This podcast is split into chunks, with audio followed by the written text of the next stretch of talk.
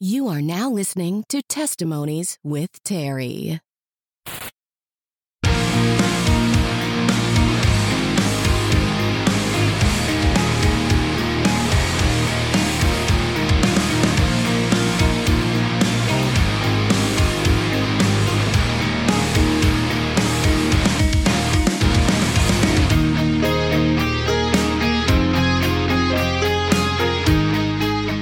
Welcome, everyone, to episode 5 of Testimonies with Terry. I'm your host, Terry Skaggs, and thanks a lot for tuning in.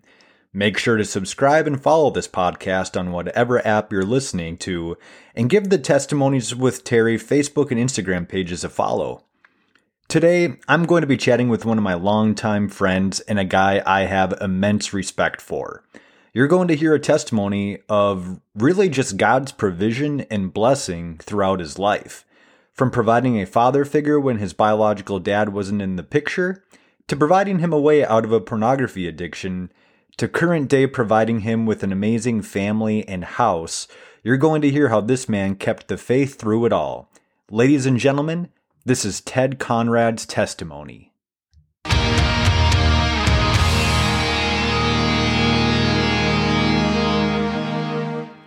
All right, guys, I'm here with Ted Conrad. Ted, thanks for hopping on the show. Oh, thanks for having me.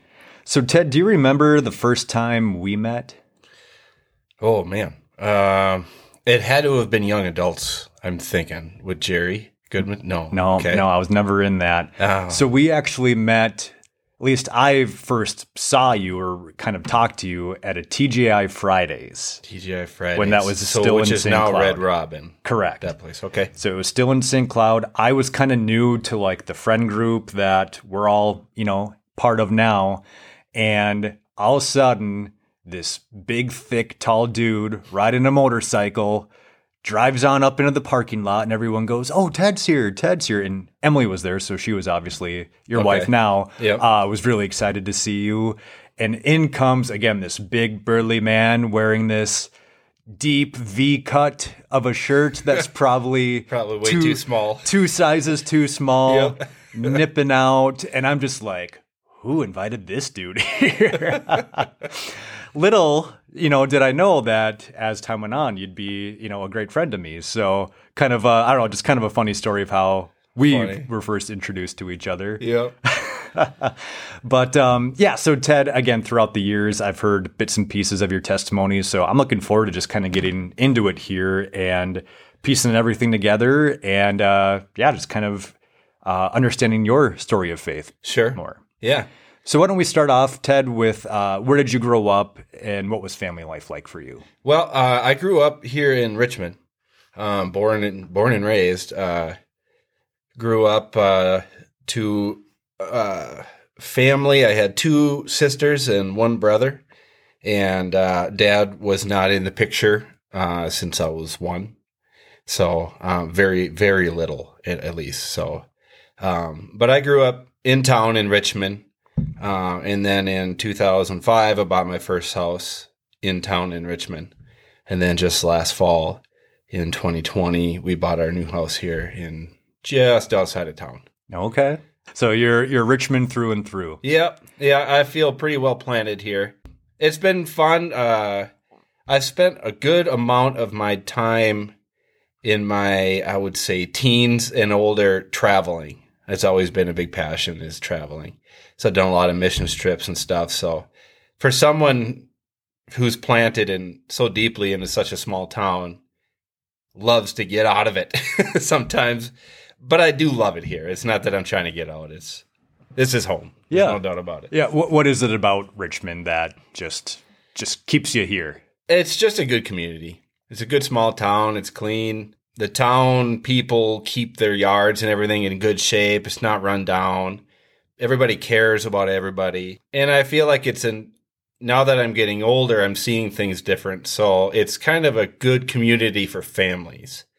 You know, a lot of younger families like ours and uh, a lot of people from the St. Cloud cities moving up, just trying to get out of the riffraff. And, and uh, it's just it's just a good good parks. It's just growing in really healthy ways. It seems Yeah. so. It's fun to be a part of it. Yeah, that's awesome. You said you have two sisters and a brother. Where are you in the birth order? I'm the baby. You're the baby. Yeah. I'm the big baby. Literally, the, Yep. the, the, the big baby. If you guys don't know Ted, Ted's a big guy. Your dad left when you were one years old. Do you know why that was? Yeah. So, uh, dad, dad worked for Granite, the Granite Company. We call it here in town. It's Cold Spring. They call it now Cold Spring Granite. It's always been, and uh, he worked on the road, and so he spent a good majority of his time gone, and um, that was really hard on mom raising a family to have a spouse gone all the time. And I think there's other issues along with that that probably I don't know about. You know, um, I think there was a lot of drinking and that kind of thing. Probably on both sides at the time, but I think mom was trying to clean clean up and but for the most part he was just gone all the time and I from what I understand uh, mom kind of gave him an ultimatum where basically it's like you need to either find a position at the company where you're home or work somewhere else where you can be home or you're gone because you can't do this anymore and he it, there's probably more to it than I will ever know but from my perspective on how what I the information I got as a kid that's what I understand he decided I I gotta this is my job this is my work I gotta keep doing that so. Yeah. Did you have any communication with him uh, Yeah. throughout your life? he was around. Um, I would say, I, I remember some weekends going to dad's house. Um, dad bought the house they grew up in. So dad's from a family of, there was 13 of them and one of them passed away at birth. So it was 12 kids in a small house on Grand Lake in Rockville. And, um, after when I was a kid, when grandpa sold the house and moved to Cold Spring, dad bought the house, so they lived there. So I remember going to what was grandpa's house is now dad's house. And I remember he had a few things for me to do while we were there, like building models. I remember there's a model airplane I worked on for a few visits, but it was fairly rare we'd go there. Again, it's weird how you remember things differently as a kid than probably how they actually happened, but uh, I don't remember going there very much, just a handful of times. Do you remember whenever you would go and then you'd have to leave? Do you remember what you were feeling as you were leaving? Did you have I'd rather be home. is what I always felt like. I felt like when I was at dad's, you know, I, I think every boy dreams about doing grand things with their dad, you know? And uh, I can't remember specifically having those, but I can't imagine I was exempt from those dreams, wanting to go fishing and all these things. And we never really did that. Uh, I don't recall him ever taking me fishing, even though he lived on a lake at the time. And I do remember in high school, it might have been middle school, he took me to Colorado and we went skiing. That was probably one of the best memories I ever had with dad uh, growing up. But otherwise, I mean, I even remember missing birthdays. Uh, I the way my memory works, he'd be months at a time and never hear from him and stuff like that. And that's that's was how it was when I was growing up. That's how I remember it. Yeah.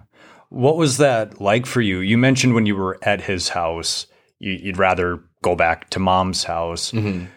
But did you still have that desire to have that close relationship with dad? Or were you already so aware of just how things were that maybe you didn't have, you know, big hopes or uh, expectations to, to have this real close relationship with your dad? Sure. I, the the older I get, the more I kind of analyze this kind of stuff, and I feel like I mean I was really fortunate. Our next door neighbor, where we lived in town, Bill was his name, which is ironically my dad's name. um, uh, was a really strong father figure to me as a kid, and so I feel like I think that has a lot to do with the fact that I didn't have as deep a longing for that father, um, that father void being filled by by my real dad, because it kind of was being filled by by na- my neighbor.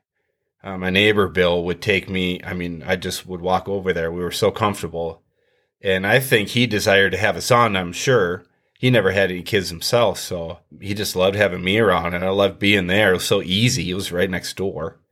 You know, if he was working on a car, I'd quote unquote help him. You know, or he'd teach me things, or he'd give me something to take apart. You know, or teach me a card game. We did a lot. We used to go camping quite a bit. So, I mean, I feel like that void was, for the most part, being satisfied. But there's something about your real dad I'm sure there was still something there that I wanted, but I think the reason I wanted to be home was I think you're just more comfortable at home, and I didn't feel a, a, a hard need to be there. So I, I, it was more of an obligation than anything. I think is what it was. That's so cool how neighbor Bill stepped into that role and and was that father figure for you. W- without him, man, how how different do you think your upbringing would have been? Oh man, I I you know, so I it it gives me a big perspective on uh there's actually a gentleman that I know that uh he's got a really rough past. Never I it seems to me he's never had a good father figure. And uh, he's in his mid 20s right now and he's in and out of trouble all the time. Just lives his life in just trouble all the time. And I, I wonder if how far from that I would be if I didn't have a solid guy like my neighbor Bill who was always there. You know, and it's funny how how guys are or at least me in any ways, it, it's not that I confided in him emotionally or anything like that. It's just being around a man, you know, and he was always there. You know, if I wanted to go over there and just he always had a wood stove in his basement. So we'd he'd open it up and there'd see the fire and we just would sit and look at it. Sit there, do nothing to look at the fire. Stuff like that. Just yeah. You know, just having that quality time I think was really was one of the things that really helped keep me grounded. Yeah. Even though he wasn't a Christian man, he was he was very much even against that stuff. Oh, really? Uh, in in a way, I mean, he was never vocal about it to me, but uh, I mean, I, over the years, I would make some light attempts to kind of approach that with him, and he would respectfully decline the, you know, the offers. Um, when we got married at the church, he'd show up, so he wasn't against going to a church for something, but uh, the idea of God. I mean, he he uh, had, had a degree in biology, so he was very science based in his logic. Is Bill still with us? No, so he passed away a few years ago. He's the reason I got into motorcycles. So I mentioned earlier, I, we he used to take me camping. He used to take me camping on a motorcycle. so it'd be up in the Cuyuna Iron Range before it got developed.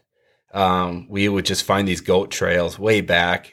I'd have to get off the bike so he could go through this deep mud puddle, and I'd get back on on the other side of it just way back in the bush, and we just find a spot to set up camp. Nobody around for miles. Down in southern Minnesota, uh, down by the Winona area, he was um, he used to take me camping three, four, sometimes five times a summer, and that was probably one of my favorite things about being a kid and having him as my father figure as he would take me camping. Yeah, I just loved that. That was my one of my favorite th- yeah. favorite things. What was that like for you losing him uh, a couple years ago? So yeah, um, he got in a motorcycle accident, and somebody pulled out in front of him, and he got really badly injured. Um, I mean, he broke I think something like eight ribs, tore his uh, aorta uh, artery, um, uh, multiple broken bones, a concussion. You know, I mean, he was like 68 or 9 at the time and um, but he was a tough. I mean, he was just a broad, solid guy, just a tough guy, and he just muscled through it. And um, but he was never the same since. He never got one of his lungs back, and he, he just he'd lost. He just turned into a bag of bones. Even though he made a full recovery, he was always very weak, and he could never get wind to talk properly. And um, it took a good couple of years for it to finally catch up and he passed. That was a couple of years ago now. But when he passed, that was hard. That was hard. I remember I woke up um, that morning and I had a voicemail on my phone. Our, uh, our old neighbor across the street, she was a nurse. And so she had been very involved with his care at the end. She's very good. She had called and left a vet voicemail that he had passed. And that was, that was really hard. Yeah. Really hard to, to lose something so huge. Not having him in your life, not having that father figure in your life the last five years, how have you adjusted to to not having that in your life anymore? Uh, well, I mean, I think emotionally it was it was a hard hit at first, but adjusting to him being gone, I feel like I adjusted pretty well because the last few years, especially since we started having kids, um, he at, towards the end he wasn't really able to leave the house very much, so we would take the kids and bring a meal and go visit grandpa, you know, and um, less and less as time goes on because when you get older and the kids get older, you just get so busy and the work gets late and you get caught up in life. And so I ended up seeing him less and less towards the end, which um, I would imagine was probably harder on him, you know, but um, that probably made it a little easier for me since it I just it helped me adjust to just be busy all the time. So I feel like I've been I've adjusted pretty well. It helps that you know I've got a heavenly Father that's always been the ultimate uh, rock. Amen. In my in my life. So um you know, the scripture says we mourn like no other. I forget what the scripture ex- exactly is, but but it, it you know it's initially hard, but I've I've always been pretty easygoing and level headed, so I've been able to handle anything stressful like that pretty easy. It's always been kind of easy for me to handle stress. Have you had other father figures that have uh, since came into your life? I guess I can't necessarily say have come in since then. I think if anything, since he left, it's helped me to become a bigger father figure oh, for my own kids, of course, but you know, in other people that might need some something like that, you know, uh, it, whether it just be a, a, a quick little uh, interaction. You know, sometimes a father figure is maybe not as a father figure, but just a, a quick mentorship thing. Sometimes somebody at work is going through a tough time and you could just, you can get down on their level and just say, it's going to be all right or whatever. I've, I've been able to do more of that kind of stuff. I feel like trying to step up to the plate to being a father figure, so to speak, I guess. Yeah. Now you can be a bill for other people. Yeah. Yeah. That's pretty cool. Yeah. Yeah, and it, it's I guess maybe it's helped me to see other kids that might need that.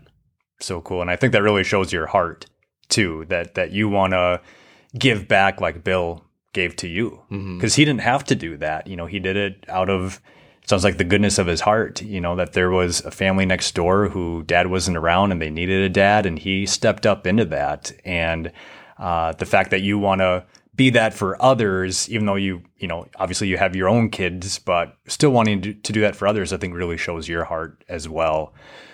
Going back uh, into your childhood here, you mentioned you're the baby of the family. So what was that like being the baby of the family? Hmm. Um, I think I can pretty safely say I was the favorite. I was the kid that did no wrong. I think, of all. So my brother's Down syndrome. So he was obviously loved by everybody. Uh, and then my two sisters, I think I could say this because they would say it, but they've kind of been in and out of trouble throughout their teen years and maybe into their adulthood. Um, they're they're pretty level now. I think they're in pretty good shape, but but I, I, I never was really one to be in trouble. I was always the good boy, and uh, I was always, a, I remember as a little kid, I was the one that would snuggle with mom. And uh, I feel like I was, I, I always felt like I was favored. And maybe I wasn't as much as I thought, but I, that's how I always felt. Yeah. What was it like Uh, and and even now, what is it like having a brother with Down syndrome? Uh, I wouldn't trade it. I really wouldn't. I mean, it's uh, there was this uh, a sermon by Bre- a guy named Brennan Manning, and he he worded it so well. Um, trying to remember how he exactly worded it, but he uh, he mentioned there's Native American tribes that uh, attribute divinity to Down syndrome because they they view it as a open window to God's love. You know, and anybody who knows and has spent time with Down syndrome people, they're just lovable right off the bat. Yeah. They're just open and happy and lovable, and and Tim has always been that way, and uh, he's always been fun to be around, and he's always the life of the party. You know, it's uh, and I don't mean this in a in a you know sad on me kind of thing, but I remember my graduation. Uh, he's I think three years older than me. He was born in '80, but uh, because Down syndrome, mean, we graduated the same year. I remember going through the graduation ceremony and Tim would go up and get his diploma, and the whole school cheered and throwing their hats. Ah, Tim, great! You know, everybody he was loved by everybody, jocks, nerds, everybody loved him. And uh, and then they read my name, and it was just crickets. Nobody knew who I was. It was this guy. So it's just kind of that's how. So that was having Tim in my life. Has maybe in a way is one of the reasons I feel joy uh, or I look for joy in situations is because Tim has always just always had joy readily available. Yeah. Growing up as as a kid, even into your teenage years, did you ever have any jealousy of, you know, Tim having all, you know, this love and, and adoration and, and kind of the focus and attention on him? Did you ever feel again jealous of that? Or did you ever feel like people didn't notice you because of Tim? Uh, no, I, I can't say that I felt that. I mean, uh, in a small way, I think I've, I, high school was hard, um, because I, I went through a lot of self esteem issues in high school. So when Tim would just be loved right off the bat, yeah, maybe I probably felt a little jealous about that, whether they like him. But it, at the same time, it was obvious why they loved him so much. Yeah. So it was pretty easy to process. Yeah. Did mom, did she date? Did she ever remarry after? No, nothing. Wow. It, not as far as I know. Um, I think she just got caught up into life and taking care of us kids, and that that became her life. And and by the time uh, well, up until she passed, she always took care of Tim, and I've I have a feeling feeling that that's what consumed consumed her life. Yeah, is taking care of Tim. Sure. And uh, I don't think she uh, opened her heart up again for anybody to come in. I think it's just it just was never an option for I think. You mentioned in high school you had some issues with self esteem. What what were you kind of going through at that time? Well, I mean, I think my whole life probably I, I felt self esteem issues. Probably, I remember in fifth grade, um, I went through a pretty a pretty deep depression at that age. Uh, even though I had Bill as a father figure and I felt you know pretty satisfied with it. That's, I think, at that age, for whatever reason, uh, my brain decided that not having dad at home, my real dad, was hard. And so I, I remember I would run away from school because we just lived, you know, on the other side of town, small town. I remember running away from school and just hiding under the bed just because I just didn't want to deal with anybody. Just felt so sad and depressed all the time. I remember going to see counselors and they put me on I don't even remember what drugs, Ritalin probably and different things to try and see because they always doctors go straight to drugs, you know. It's got to be uh, he needs a drug or something, you know. So that's what I remember seeing that, and then um, I remember tearing books out of or pages out of books just because I was angry and but I mean, like I said, we went to counselors, and I think they, I have a feeling that had a lot that helped me deal with it. You know, helped me to get through it, stuff like that. What advice, what help did the counselors give you that helped you work through that?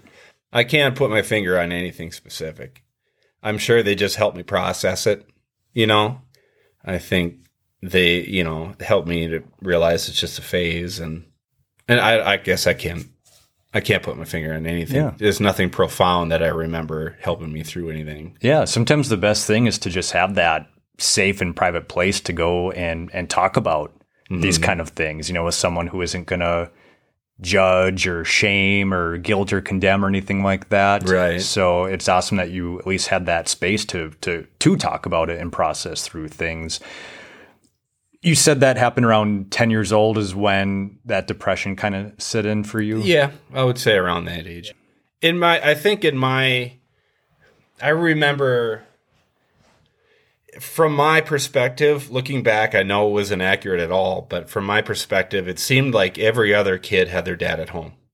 And I was the only one that didn't. And that sucked. And I th- feel like there wasn't anything I could do about it, so it made me angry. And I think that a lot of the things I struggled with, and I think anybody who struggles with anything hard like that, you feel like you're the only one. You know? Mhm. and uh and you know I, and that's the fortunate thing for me is i've been able to w- work my way through it. And i can look back and go i was not even close to the only one you know.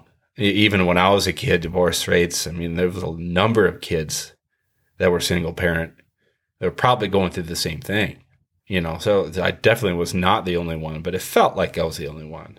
Yeah, it's not something that people readily talk about. Yeah. Right. You know, it, it's it's still, and I think it's gotten better over the years, but I think it's still kind of a taboo subject. And I, I I love that there may be people in your position, you know, at that age or whatever age they're at, listening to this, and I'm wondering. Ted, what advice would you give specifically? You know, if there's a, a, a young man out there, you know, maybe a, a, a guy in his teenage years that doesn't have his dad in his life, what advice would you give to him? I would say, I mean, if you're in a position to be an influence on someone, I would say take the opportunity to be an influence, a positive influence if you can. Don't expect to change that person's life. I, th- I think that was a process for me as I got older, um, my late 20s and 30s. I, you see these legendary people changing lives, you know, and it's like I wanted to do that, but it never happened but expect to just be there for someone. You never know what little nugget you give someone is important. Um, to just be there. Uh, my neighbor Bill was there all the time for me, which was awesome. But I've been learning to uh, to just give those little nuggets to people whenever I can. You never know when somebody is needing something, and God has you there to give it to them you might not change their life at the time, but it might be significant to that person later. And that's important to take those steps, I think, if the Holy Spirit's guiding you and leading you to do something. You're there in that person's life for a reason, I think. I think take that opportunity. Yeah, Don't that is so it. good. Yeah. So good. With having uh, struggles with self esteem throughout, you know, th- those teenage years, adolescent years into teenage years, did that morph into other problems, other struggles uh, in your life? Um, yeah, I think uh, one of the other things I struggled with, I think, was uh, wanting to be accepted by girls. You know, of course, I think any boy went through, goes through that, has been through that. Um, but the struggle for me was not feeling adequate. Like, why would they want to be with me, or why would they like me? What do I have to offer? You know, I don't have talents that these other guys have. You know, and so that was something I always struggled with. Uh, so I think that was one of the things maybe that it turned into. I will say probably along that same road, it turned into pornography, which I think most boys and men struggle with at some point. Uh, there are a lucky few who never did struggle with it, but it's incredibly rare. I think it's important to for guys to remember that uh, uh, almost all men have had some amount of struggle with that. So I that was a that was something I think that it probably morphed into is a pornography addiction for a while. Yeah. Um, I've fortunately I've been able to been healed for that. Um, it's something I got to keep on my radar at all times. I don't think I can ever let my guard down for it. Uh, it's something that could easily creep back in, especially with how readily available it is nowadays. But um, it's not a struggle. But uh, that's definitely something I think that that whole process became into. I think. Yeah, and and I love how you're so open with that, Ted, because I I would agree that more men than not at some point in their life have either struggled with it or are currently struggling with it and and so for you like at, at what age did that become a struggle for you well i can remember i mean it's uh, amazing how strong a man's uh, image retention is on especially on that crap but i remember the first time ever seeing anything like it cousin had a magazine page, and uh, we had a fort out in the woods by where they lived, and uh, I remember that was the start of it. I was probably, I don't know, ten or so that same same time. I got to think it was somewhere around there. And then uh, I don't recall it being like a real big issue through high school but uh, as after I graduated, I bought my first house when I was 20. And I remember, well, when you're a single guy living alone at home, you know, what's to keep you accountable? So I, you know, things kind of got crazy. But as I got into my later 20s, I was able to get get it under control. And I think confiding into someone into what I was dealing with, and then realizing that I wasn't the only one, you know, and uh, but confiding into somebody who actually cared, who wasn't judgmental, and uh, and realizing that just because I struggled with this thing doesn't doesn't keep me from being what God wants me to be not that it's a, a, free ticket to do it, but one one of the things that uh, has always been very significant to me is uh, realizing that these very significant biblical influences, you know, David and um, Noah and all these the, the, big names in Bible, Samson and in in Bible stories, you know, the biggest names and have the people that have done the most what we view as the most significant things um, are seriously flawed people. Yeah. And and not just that they were flawed and now they're perfect so they can do these things all through their life and all through God blessing them and using them they're flawed the whole way through human just like us and I think that's probably one of the things I got to think that's probably the most significant thing that helped me to get over the pornography addiction is to realize that you know, God can use me anyway. That helped me to release it, you know, because that it was like a big step forward into becoming a better person. I think. Yeah, kind of coming out from that bondage. Mm-hmm.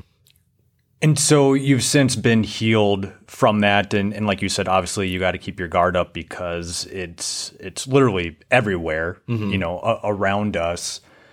I feel that and even just working with clients who struggle with pornography, it's so important to find the root issue, the root cause of it, because yeah. maybe there are guys or or girls, because there's obviously women that struggle with pornography too, that view it just because of the physical uh, attraction to it. You know, it's it's just physically inviting to them. But my experience working with clients and just talking with people who have dealt with it, there's something there that's driving that behavior. And mm-hmm. and so for you it sounds like the the low self-esteem, the feeling like you weren't being accepted by women. Do you feel viewing pornography was a kind of like a coping skill for you? Oh yeah, I think so. You know, and of course, uh, hindsight is twenty twenty. I can look back and realize that um, I wasn't the loner I thought I was. You know, I was a pretty cool guy, but I I just never felt like I was. So um, I think that was my way of being accepted. Is like accepting myself in that way. I guess is probably what that was. And I feel like anytime we can really accept ourselves and identify who we are in Christ, that's where freedom comes. Mm-hmm. That's where those chains get broken off of us and, and we can walk forward. And it's awesome that you've been able to to do that and, yeah. and, and, to, to walk forward. What was there any really defining moment where you you had the realization that I am done with this and I'm going to do everything in my power to not come back to it? You know, I can't recall a profound moment. It was a process.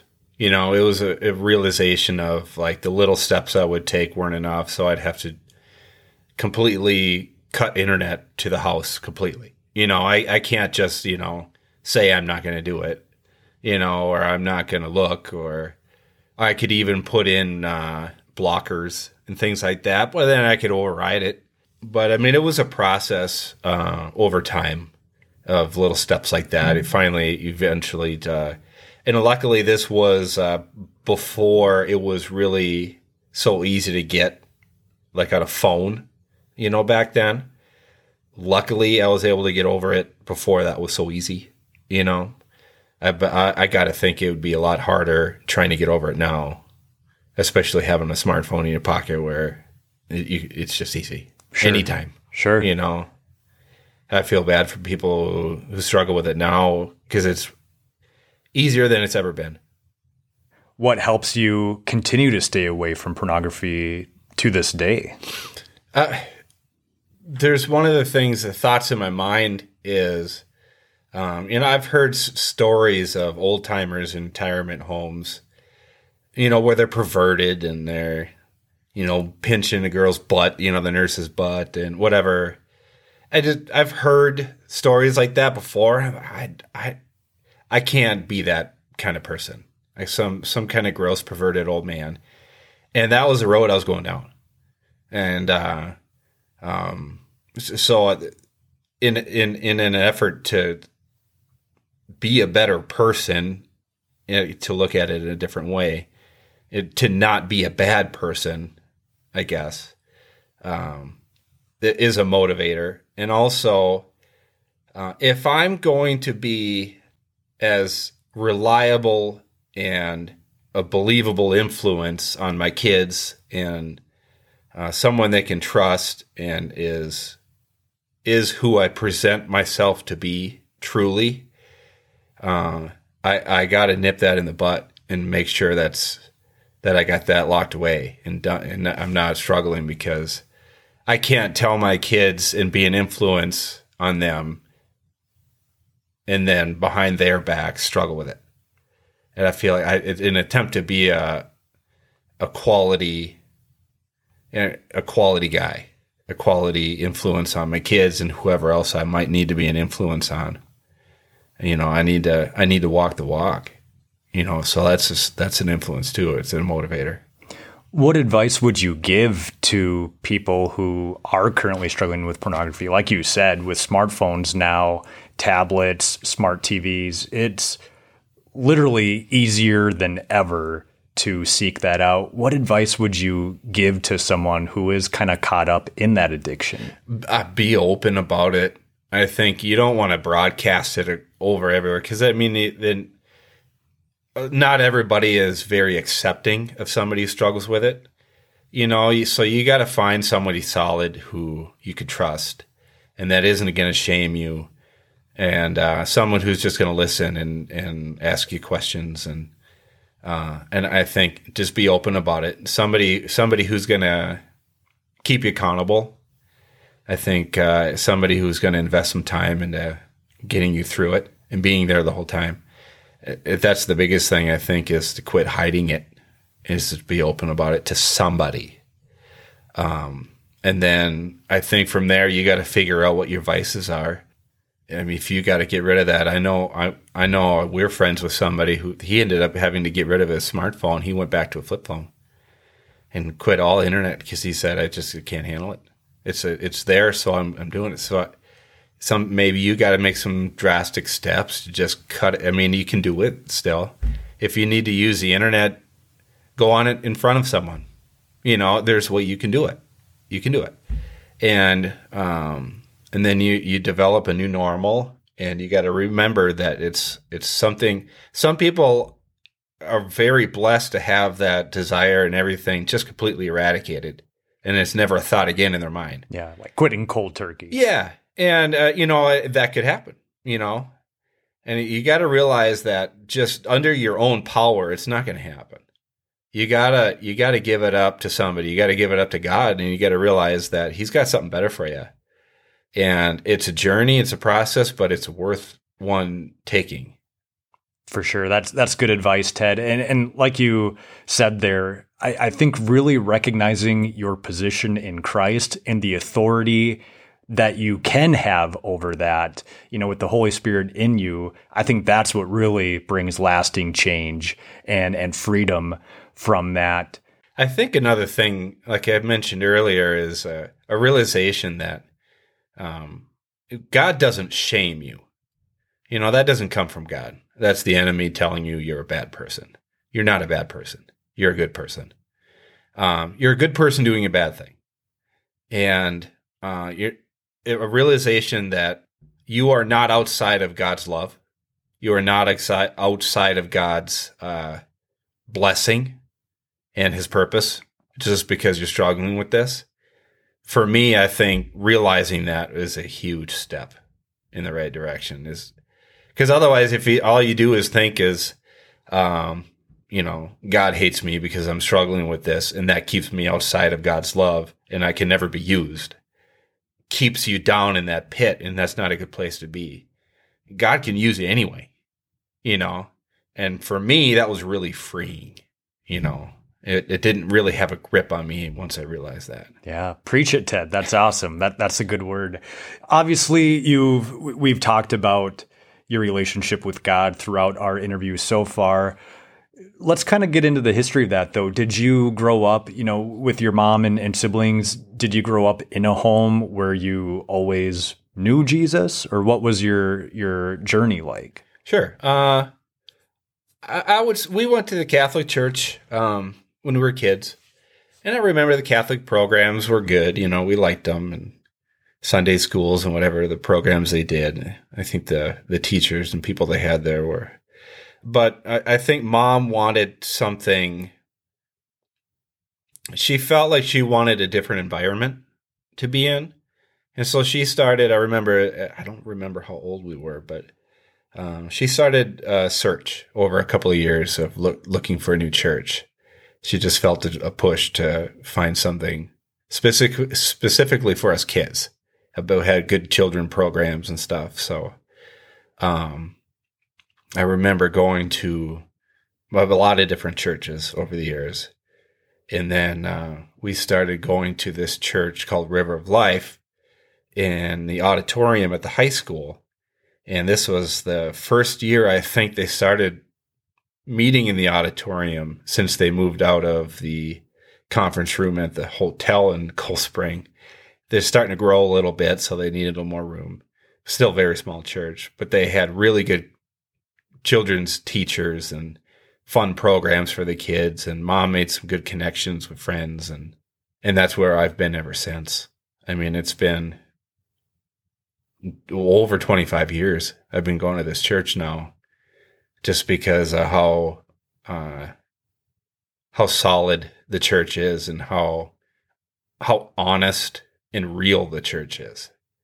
Throughout your your walk as a Christian, have you come across any hurdles and struggles that really made you doubt your faith or just kind of make you wrestle with is what I'm believing true? Is is this real?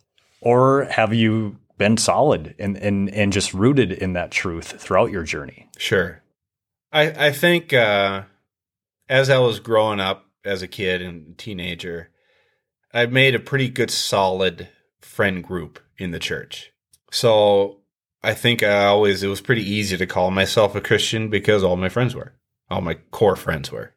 I had some uh, snowboarding buddies through high school that were not Christians, you know, and uh, I I would even spend a lot of time with them while they were getting in trouble, but I never had I never had much of a pull to participate in that.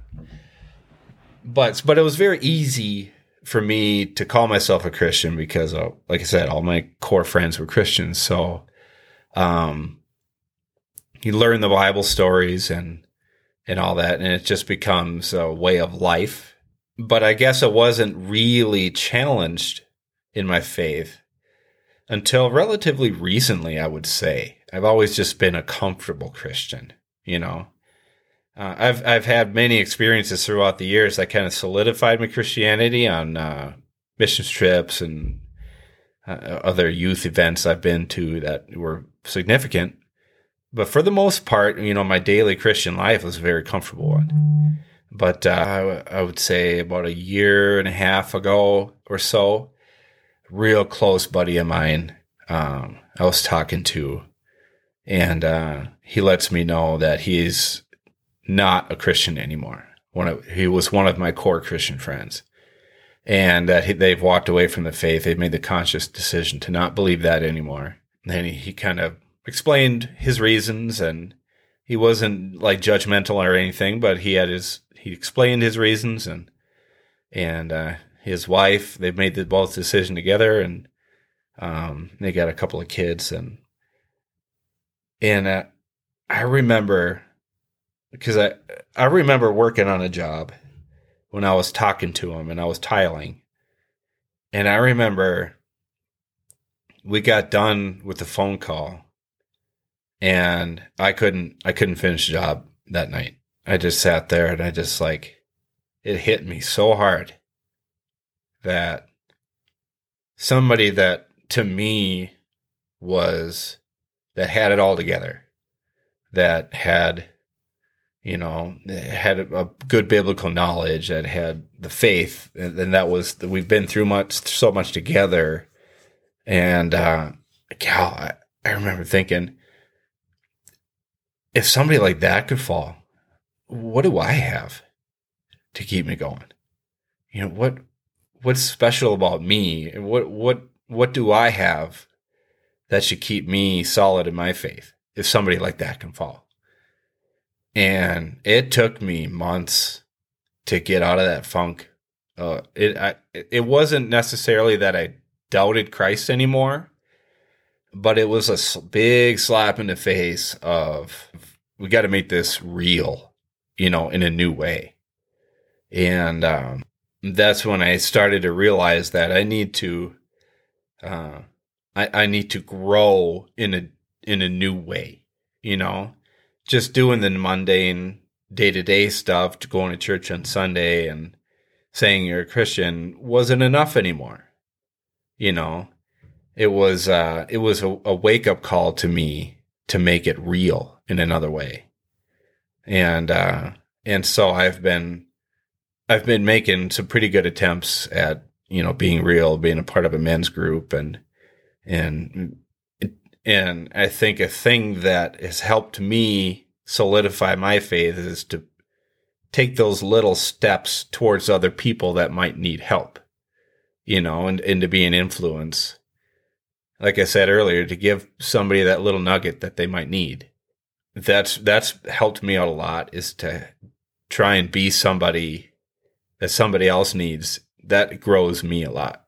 I feel like that has helped me anchor a little deeper you know and it, it gives me a little more complexity i feel like and it helps me feel like i'm closer to god you know when i'm showing somebody god i think that goes to show the importance of community mm-hmm. that we need people around us supporting us and speaking truth into us and keeping us accountable and uh, again I, I love how in such a heartbreaking moment for you you didn't let that ruin you. Yeah. You chose to rise above that and and becoming more intentional in your relationship with Christ and becoming uh, just a better Christian and a, and a better husband and, and, a better father and a better mentor and friend. And so, I, again, I, I just love how you really were able to bounce back from that, acknowledge that this really sucks.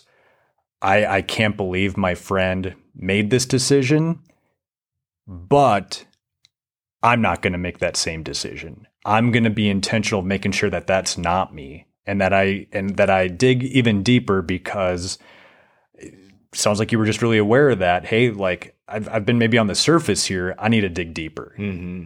So again, speaking about being a better husband, let's kind of go back into your relationship with your wife, with Emily. Emily is awesome. Anyone that knows her loves her. She just exudes joy and and compassion wherever she goes.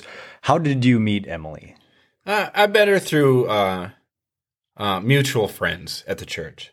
Work at where I had been working had slowed down to the point where I, my dad was looking for help.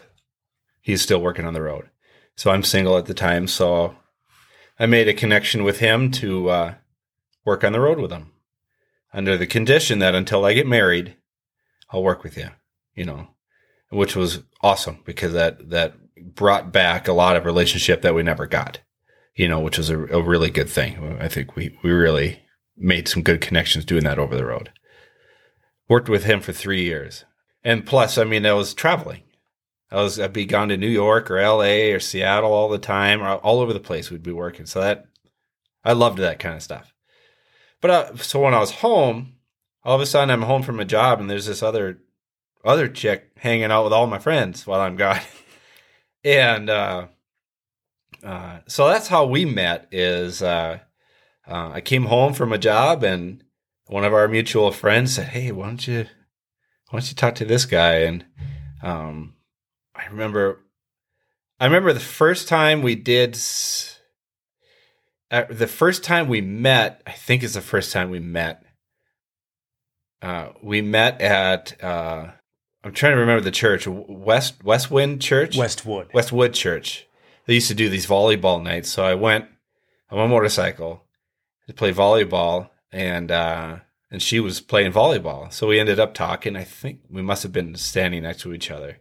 She ended up riding with me on the motorcycle to Applebee's. If I remember right, that's the first time we met. And then we stayed in communication, and I remember uh, seeing her at a bonfire at a mutual friend's and taking her for a ride on the motorcycle. This must have been like the next weekend or something. And she, we were out, on the bike and she said, I asked her, I looked back and I asked her, do you want to go fast? And she said, yeah. And I was like, all right, this is a good one. you knew she was the one right there, huh? and, uh, it, we just ended up hanging out a lot. We stayed up, sitting in the truck late in the early morning, sometimes uh, out in front of your wife's apartment. Uh, I remember specifically one night we were sitting in my truck till way early morning and just talking, and we did uh, stuff like that a lot. We would just spend a lot of time talking and getting to know each other, and and uh, it just grew, just grew from there. And so, how long until you guys got married? So, basically, it was about a year. So, we dated for about six months and we were engaged for about six months.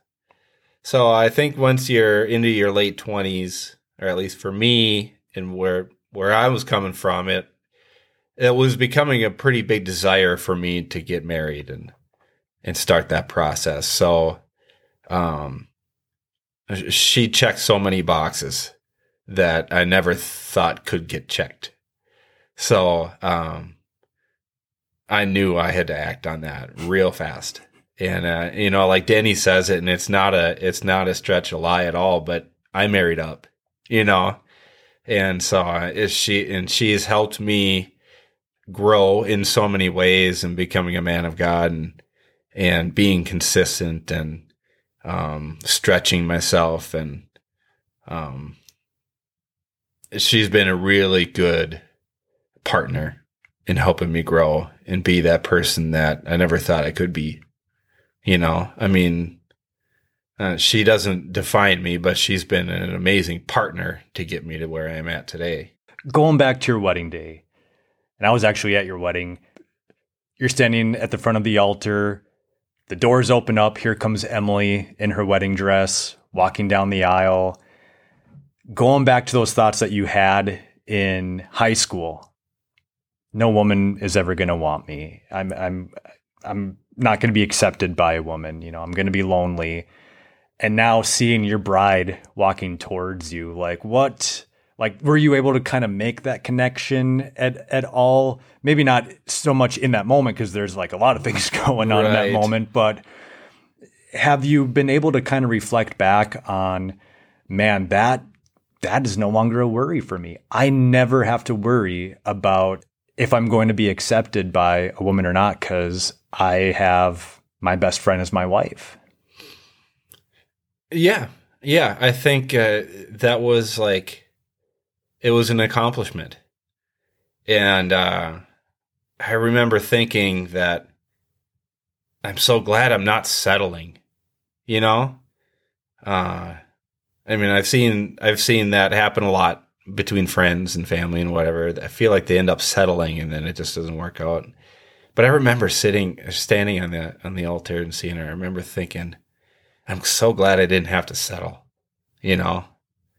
Um, that I ended I actually ended up with way more than I ever thought I could I could have. And that's including children. So Ted, how many children do you got? So we got three. We have Evie, she's eight, just turned eight a few weeks ago. And then Addie is four, and Oliver is one. What's that been like for you becoming a father, coming from your background? Obviously, your dad wasn't always in the picture.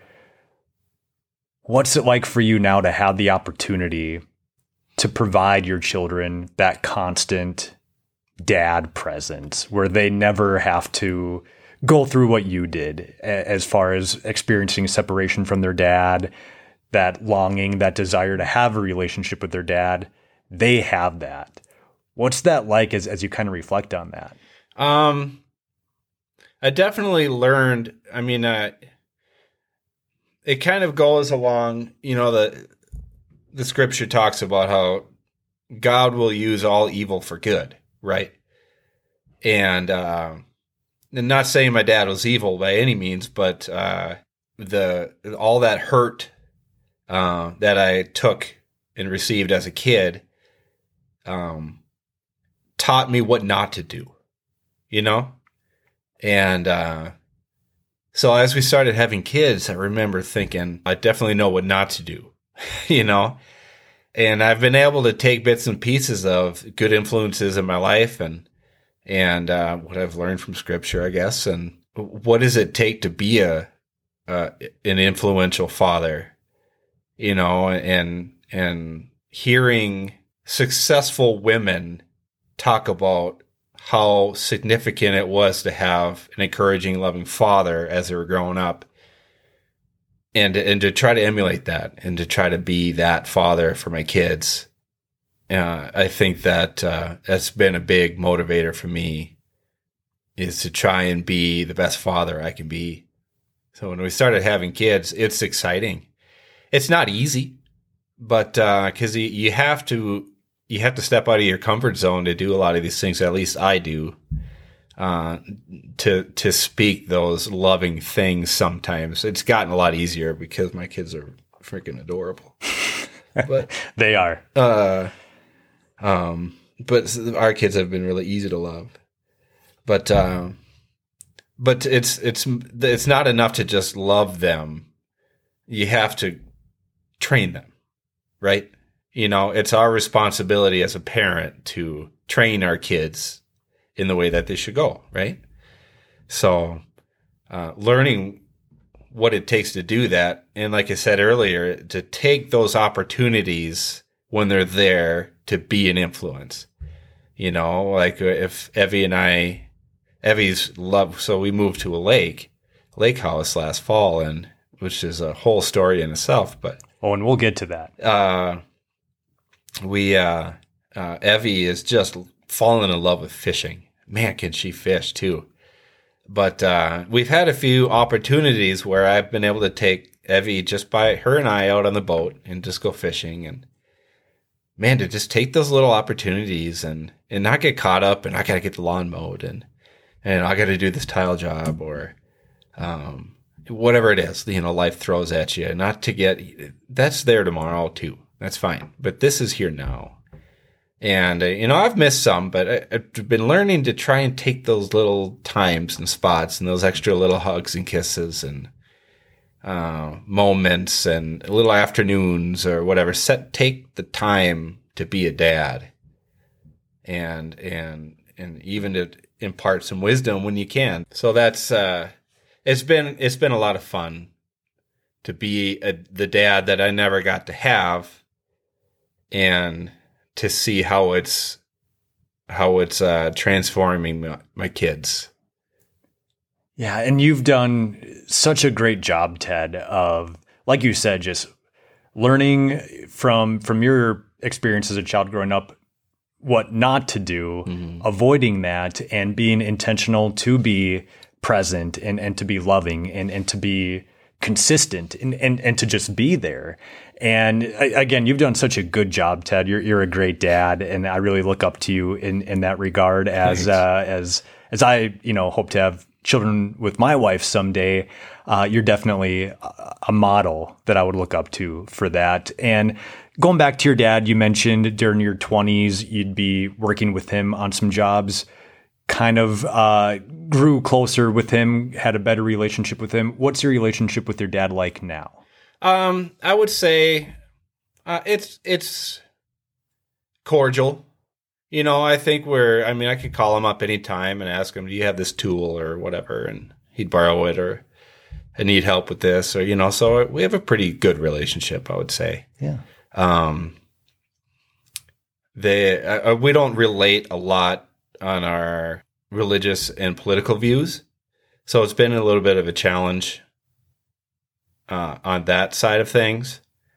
Um, I've never been very outspoken and kind of radical in those sorts of things, especially politics. I've just I've never spent any time in that world until recently. You know, everybody's kind of been thrown into it, but um, but as far as our actual relationship goes, I'd say we're pretty we're in a good relationship.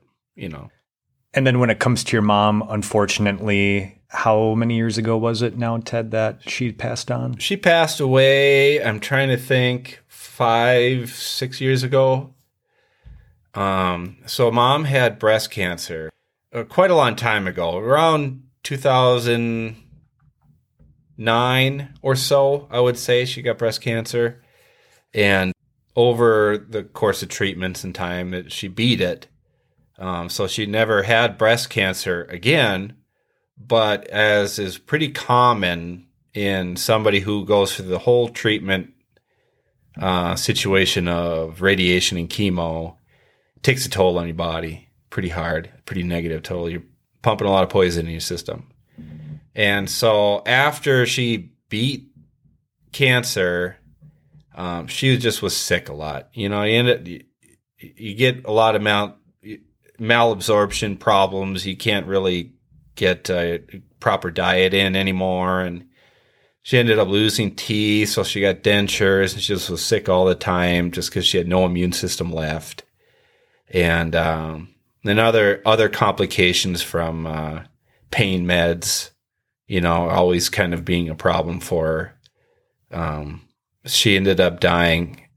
I really should know this, but six years ago, five or six years ago, and um, and that that was hard losing her, definitely. Uh, being the the only, the most consistent person in my life. Yeah, it sounds like she really was a, a pillar in your life. Like you said, consistent. She she was always there, and now she's she's not here, at least on on this side of heaven. What's that been like for you? Not not having her here with you. Um, I, I think it's another uh, a reminder to step up to the plate. You know, I think uh, um, she was a prayer warrior. I think she spent so much time in scripture, despite you know whatever struggles that she had. Also, her Bi- she would ruin her Bibles. You know, she spent so much time marking and highlighting and flipping pages. And uh, I, after she passed, we had a service at church here, and we handed Denny uh, her Bible, and he he just was almost broke down because he said, "I've never seen a Bible so ruined." And if you know Denny at all, he encourages people to ruin Bibles. That's your Bible should look tattered because you use it. You know, that's that's what how he preaches. His Bibles are the same way. But that's how mom was. She she spent so much time in prayer and scripture and and uh, and I'm sure that has a lot to do with with me staying in a lot, a lot of trouble. His mom praying my way through it. Uh, um, but I remember we gave we gave Danny our, her Bible, and he just I'll never forget his reaction to it, and I, that that it, that was a testament to who she was as a person. She was uh, she was about as real and uh, um, as deep as a person as you can expect, as you could want. Yeah, yeah, very real, very raw but very loving. I remember I so I only got to meet your mom a couple times, but each time like she would always give Abby a hug and and ask how she's doing and uh, just just an amazing woman and I think that's evidenced by the traits that she's passed on to you. Mm-hmm. and and in a way like she she still kind of lives on you know through through you and and in the way that you treat people in the way that you love on people like she did. That's definitely a uh, I think something that I've got from her is uh, the the most va- the the things that we hold the most dear are I would say the people in our lives specifically our kids. Um, you know, that we've always described mom's crown is jeweled by her grandkids. You know, those were her jewels. Those are her pride and joy. And if you knew, if you knew mom at all, you would know that was true, um, to the max that uh, she, she would do anything for the grandkids. So taking that, um, it's helped me help motivate me to just kind of not get so caught up in worldly things. And I, I really do value friendships and time with my kids and stuff. That's that's the most dear to me. I think she she's helped instill that for sure. Well what a legacy she she left in yeah. that regard well, Ted, why don't we end with the testimony of your house? You've alluded to it a few times here, so tell us the story of how you guys were able to get this awesome house. Sure. If I should go back, we growing up, I, it was the four of us kids plus mom in a average house, maybe a little smaller than average house in town. Uh, when I bought my first house, it was a less than thousand square foot house built in 1936 uh, but on a nice north end side of town and nobody behind me and nice little setting. You know, you could walk to the grocery store. I had a lot of little features about the house that. But as we got married and started having kids, it's only a two bedroom, one bathroom house. And with a little, if you know what a galley kitchen is, it's a very tight kitchen with one piece of countertop. Is all we had, which was difficult because one of my favorite passions hobbies that I have is baking. And uh, I like to cook in general, but baking, I, I really love baking. And uh, it's tough to do in a tiny kitchen. It really is. And looking back, I wonder how on earth did I make all that crap in that little kitchen? I don't know, but it, it, I did. You just learn to be efficient, I guess. And but we started having kids, and it's got starting to get tight. And then when we had Oliver, um, we had him at home and not in the hospital. And so we had uh, the midwife and we had the the helper and then we had a friend of ours there and then me and Emily in our tiny little living room having Oliver. And that kind of was like an eye opener for us. We're like, it's it's time. we need to start doing something here. And uh, Um, so I bought that house in 2005, and in the early parts of our marriage, if I should, can go back, um, we started to do uh, like Financial Peace University, Dave Ramsey classes. And so we were learning how to budget and we were learning how to save money. And we didn't have any debt, no stu- student loans. So we were really blessed that we had a pretty good start and all that at a young age. But uh, we we started to look into our mortgage and the, the way it's set up. And we started to realize there's really, because we've been making our payments, there's no help they can give us because we were in a really bad mortgage. And this was back in when uh, the, the market was really down. So our house was actually worth less than what we owed. And so we couldn't dump the house if we wanted to without still owing on it. And just looking around for help, and there just was no programs out there. And um, just trying to get ourselves in a good financial place so we could just keep moving forward with everything. And when we had Oliver, um, the market had completely flipped by this time. Houses are selling like cra- crazy prices. So now we started to realize that, okay, well, maybe we could. And in that whole process, uh, we came out of water with our house. So now we actually have some equity in our house, which felt weird. because we had, uh, and uh, we started to realize that maybe we could actually sell this thing and get a few bucks for it. That'd be kind of nice. But then we are like, oh, then we have to buy in this crazy market. And uh, so what's the point? We might as well stay here. But Oliver came and we're like, all right, no, it feels right. Time is right. We need to start looking. So we're looking. We went looked at a bunch of houses and either it didn't feel right for one reason or another. And then this, uh, we had our list of what we wanted. Being on the lake was never on the list. It just, it was way too far out there. It was never an option. Like that's too expensive. I'm not even going to put it on the list. And uh, this lake house, uh, I was somewhat familiar with. I knew the person who owned it. Uh, right next to a public beach that I had spent my life going to since I was a kid. And so it, was on the market for a, over a month. And I told Emily, it's they're asking a lot of money for it, but uh, it's been on the market for a while. And I want to go find out why. So uh, after a couple of, we'd mentioned it a couple of times, she was like, okay, fine. So we went and looked at it. And um, in the meantime, we ended up putting our house on the market. And I don't know if anybody's familiar with the way the market is. It's sold.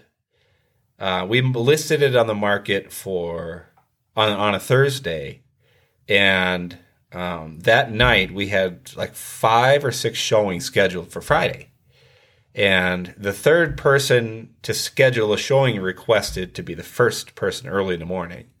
He's the one that submitted an offer that we took, and it was a full price offer. Uh, he assumed all assessments.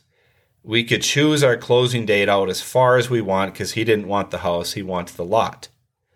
And so, and this is fall, so he wouldn't be able to get started on anything in the spring anyway. So he said you could push it out, give you time to look, and um, and there were oh, no no inspections, which I was certain we were going to fail, being an old house the way it was. Um, and would, he just it was everything a seller could ever want on an offer, and it was and we we listed it at a kind of a ridiculous price. It's something that we we just threw it out there to see what would happen. Even our realtor, when he said, "What do you want to list it?" His eyes get real big. Are you sure? Yeah, let's see. Let's try it.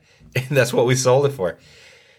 And uh, so that had already happened. Already, we're feeling like pretty good. Like I can't believe we sold our house that easily for the ridiculous price we sold it for. But now we got to buy. So we're looking at this lake house, and we walk in, and we're like, "I love this spot." This house feels so good. It's twice the size of what we have. It's on a lake. It's an acre and a half. Um, beautiful setting. Still close to town. I mean, it checks so many boxes that I never thought possible. And all it needed was updating.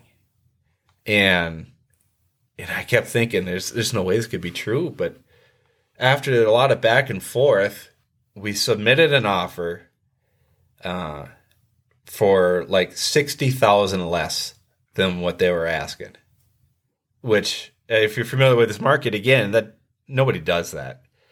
But uh, we went back and forth. We ended up getting for fifty thousand less than what they were asking. And in in in in my mind, it was a hundred thousand dollar swing. I think, in my mind, we sold our old house for fifty grand more than it was honestly worth. You know, it's just a old, simple old house that uh, tiny, you know, a good little basic starter house, and we got the new one for fifty thousand less than what they were asking. And uh, and with the equity we had, we were able to put more than twenty percent down.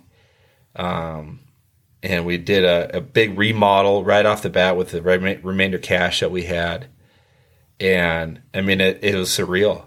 I mean, every still to this day, I, I, sit in my kitchen and look out on the lake, and I, I, can how can this be real? I'm sitting in my house on a lake.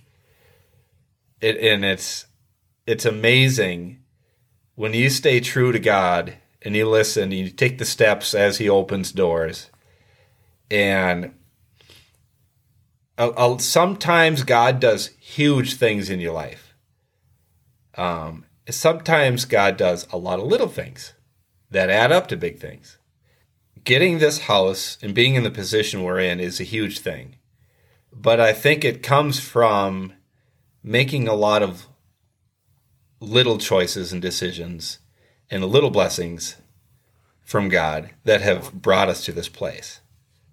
And I and I can look back and I can say, well, if we hadn't followed the Dave Ramsey and followed a budget and been good with our money, we wouldn't be here, you know. And if we had me and Emily hadn't been true to each other and we'd be at odds or whatever, we wouldn't be where we are. And it's just making all these little following God in the way He wants you to live your life brings you to some amazing places. More amazing than you could even think of for yourself. Yeah.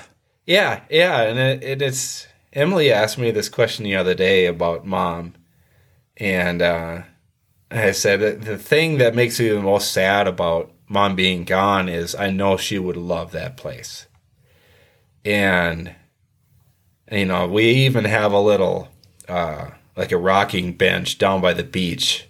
We call it uh, Grammy's Corner. That you know that's just where we know she would be spending time so it definitely is. I know mom would be proud if she were here of where we're at. And I know we're not done, but it's a big step in a good direction. What an amazing testimony in and of itself, right there. Like you said, if you wouldn't have been faithful in, in those little things and, and in doing those things that, that God had impressed upon your heart, you very may well not have this house or be in this position again. And so, again, just the obedience yeah. that you and Emily had throughout this whole process is is incredible to to listen to. Yeah, those little things add up. They really do, and they they they facilitate the big things. I really do think that it hasn't been an easy road, um, and it hasn't been perfect. But if you if you stick with it, you know, you don't lose the faith, and you keep going. Man, I'm excited to see where we're going to go. You know, if we've made it this far so far, man, where are we going next? Amen. Amen. Onwards and upwards, right? Yeah, right. Right. Well, Ted, I think that's a great way to to end uh, this show. Thanks again for coming on. It's it's been incredible to hear really just how God's love for you carried you throughout your life. He protected you and and just guided you through so many things and put you into the position that you are today where now you can be that influence whether it's on your family or your coworkers or just you know people at church or people in the community. And uh, you know Richmond's not a very big town but you're a great representation of Richmond. And well, I appreciate a, that. it's an honor to uh, to have you as a friend. And thanks again for coming on. Thanks for having me.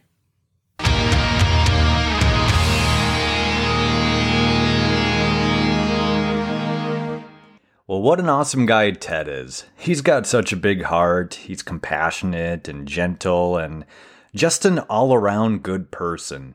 And I love hearing how he's so intentional about avoiding some of the mistakes his dad made and that he desires growth in his life. And I think that's something we should all desire. Complacency can really be a life sucker. So hopefully, hearing Ted's testimony will challenge you to grow in your faith and seek out all the blessings God has for your life. If you have any questions for Ted, make sure to use the hashtag AskTWT across the social media pages, and we'll get him to answer a few. That's it for this week's episode. I'll be back with another testimony next week. And as always, live your life in such a way that glorifies God and kicks Satan's butt.